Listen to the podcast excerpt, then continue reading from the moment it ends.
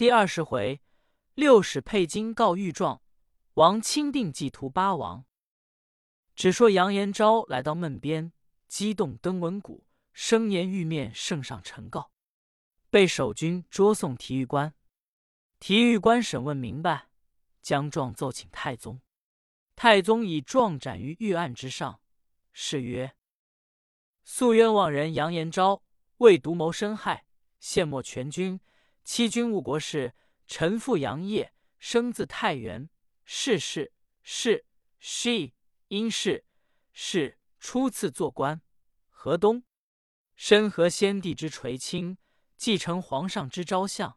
臣父子心始忠贞，情甘孝死，竟因契丹犯边，兵寇瓜州，以潘仁美整防御之师，蒙斥臣父当冲锋之职。此正九重霄干。干殿阴干晚之时，边臣尽瘁之日也。不意潘仁美向怀寺院包藏祸心，用计遣回保官，致书暗挑敌战。必孤居而临绝险，假皇命以立此封。狼牙村兵交马斗，主帅则宴坐高谈，不发一卒相援。陈家古使尽力穷，番将则乌屯云集。遂至全军皆陷。臣父杨业捐躯命子李陵碑下，虽臣节之当然。臣弟严嗣遭乱箭于西壁营中，何丝绸之必报？丧失辱国，由其自坏长城。是罪蒙好，思为闭塞言路。破巢不留完卵，浅见半径阻黄河。剪草不教蔓延，成巧言章程未伐。可怜臣父子八人，忠情为国，欲图报子陛下。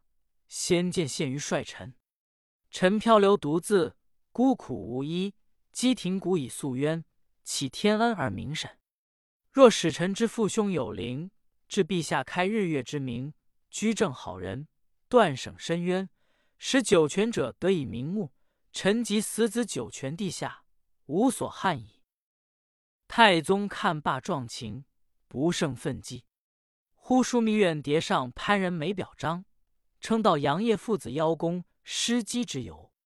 太宗得奏，沉吟半晌曰：潘仁美以杨业有邀功之罪，杨延昭以仁美有陷害之情，各执一词，孰为轻重？南台御史黄玉奏曰：捆捆抗因捆，这里指皇宫外之事。任在帅臣，若是号令不行，何以办事？于今杨业父子违令邀功，以致全军皆陷，其罪本有，今被藩人所屠，而乃诬告主帅，是往陛下也。死者则止，当以杨延昭押出朝门，明正其罪，斩之。盖皇玉本潘仁美内兄，故立就之。十八王即出奏曰：“杨业父子有功于朝，先帝尚以不赐之位待之。今被好人所陷，陛下宁不为之雪其情哉？此事臣之久矣。起居潘仁美于法司衙门，着落有职官与延昭对立，居居居应居审问，问明白，取自上才。太宗依奏。”及赤参之政是副鼎臣，居问潘仁美一案。鼎臣领旨，遂开衙府，居到潘仁美、刘军奇、秦昭庆、米教练一干人都在阶下。鼎臣问曰：“潘昭讨往日同僚相待，今乃君命也，难以容情。果违法律，明朝其由，勿使动用刑法无益。”人美曰：“小可承君命，防御辽兵。彼父子自失机宜，致被陷没，反来诬陷我等。若朝廷不察其详，屈作帅臣，则后人何敢任事职哉？启大人明鉴，为身上之。”鼎臣半晌无言，令左右将一干人拘于狱中，退入后堂。忽报。潘府黄夫人遣使女来，说有机密事要见大人。鼎臣令唤入后堂，使女跪在阶下曰：“夫人以太师发问于参政台下，没甚孝顺，薄奉黄金一百两，玉带一条，望大人善去方便，再得重谢。”鼎臣本是好利之徒，见着此物不甚欢喜，令左右收起，谓使女曰：“汝归拜上夫人，不须挂念，参政自有分晓。”使女拜辞而出。不想八王得知鼎臣好才，恐潘家有人通传关节，乃密遣手下在府门积探，比见使女进府，走报八王。八王随即来到，恰在府门外捉住使女。提着金简入后堂来，鼎臣见着，吓得面如上色，连忙下阶迎接。八王厉声曰：“汝为朝廷显官，何得私受潘府贿赂，要害杨家？”鼎臣曰：“小官并无实情，殿下何以出此言？”八王乃令从人将潘府使女显、危险、险。阴险，包脱去衣服，包阶下考训。使女抵赖不过，只得十招。八王怒曰：“副参政尚能抢辩乎？”鼎臣哑口无言，自脱去冠带，伏于阶下请罪。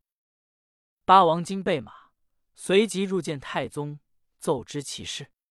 太宗惊曰：“若非卿有先见之明，显被奸臣卖弄。”因问鼎臣当你何罪？八王曰：“私受贿赂，其情尚未行，当得在法之罪。该你罢之为民。”太宗允奏，即下旨罢鼎臣官职，发归乡里去了。八王又奏西台御史李己忠诚公正，可问人每一案。帝允奏，敕命李己成问施行。李己领旨，开御史台，端坐于堂上，左右军卫威风凛凛，台下刑具之类，见者无不骇然。正是生死殿前难抵会，雪渊台上不容存。一服时，狱官解过人美、严昭等到阶下审问一遍，人美力推杨业自家战死，与我等无干。李己怒曰：“汝为主帅，败女而回，反以彼自家战死抵会。杨七郎有何罪？汝用乱箭射之。但复参政，因汝送了前程。今日好好招成，免动刑具，不然休怪下官酷虐也。”人美低头不应。李己喝令军校将刘军旗、秦昭庆。米教练一起推于甬道，急行拷打。三人受袭不过，只得将陷害杨业并射死七郎秦牛逐一供出明白。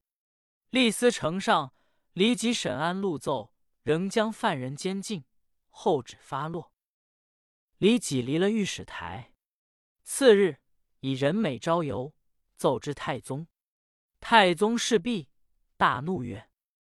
朕以人美先帝功臣，屡数容之。今如此无法，不正其罪，何以激励边疆？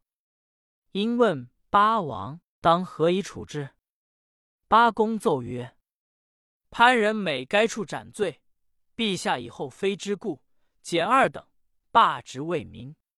刘军旗、秦昭庆、米教练等得通谋之罪，亦该处死，减一等。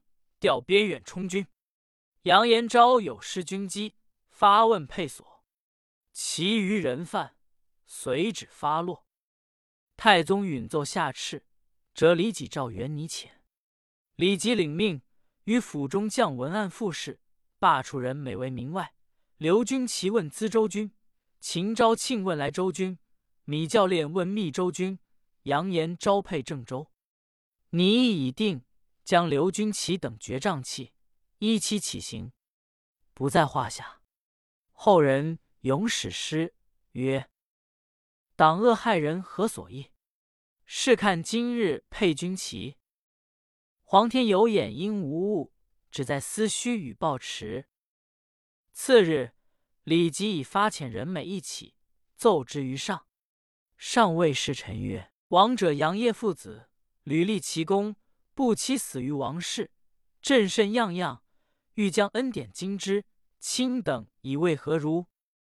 直学士寇准奏曰：“陛下念及功臣，以为其后，为社稷计也，有何不可？且杨业父子钟情为国，人臣所难。今只有颜昭一人在世。”正当后续之，使边疆之所观感。太宗然其意，因遣使臣于郑州取害延昭去了。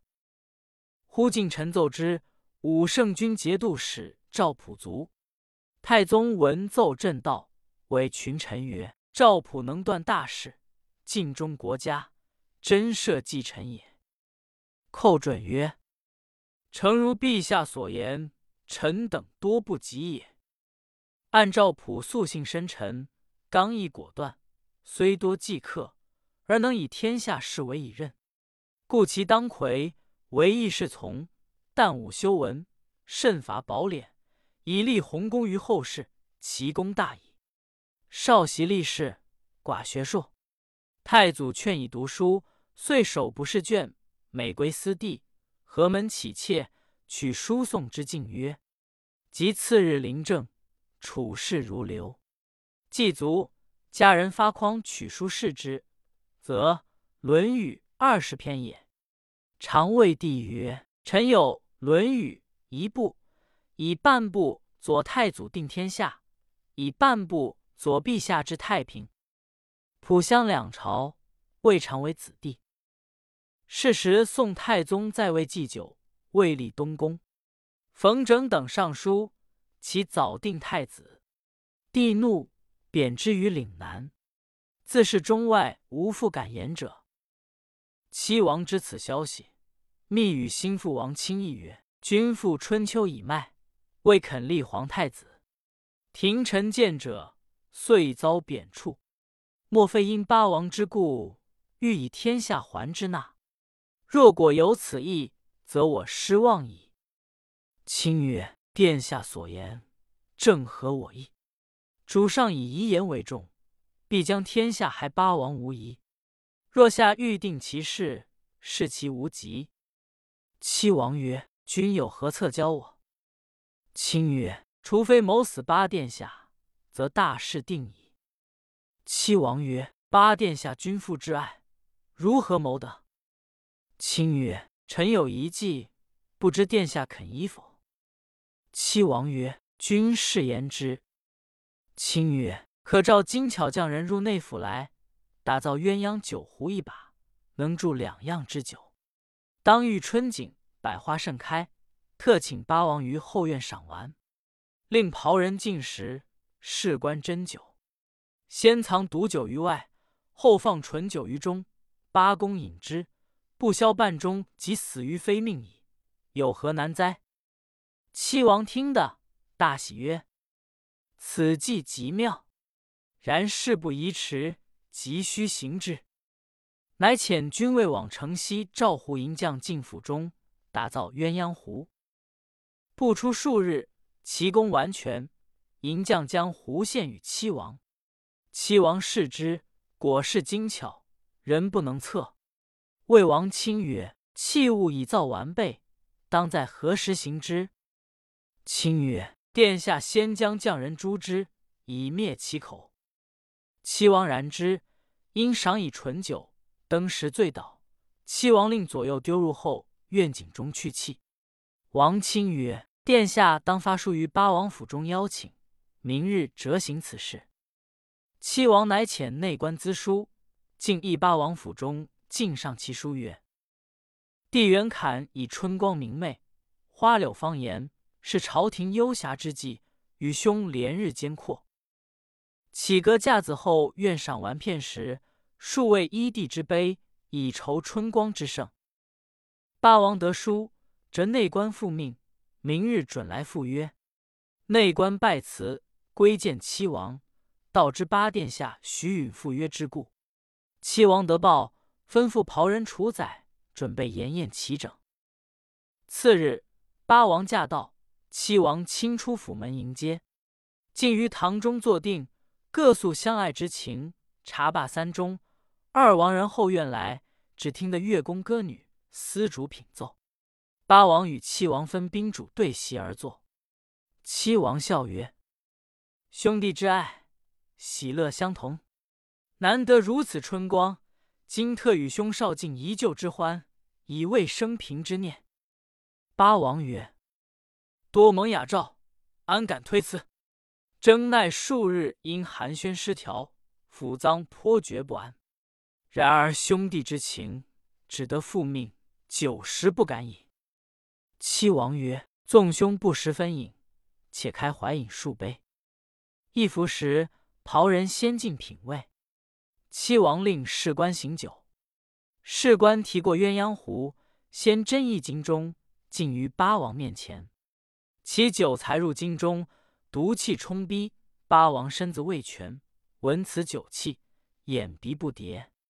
呼延中一阵狂风，吹到京中，将酒倒翻泻地。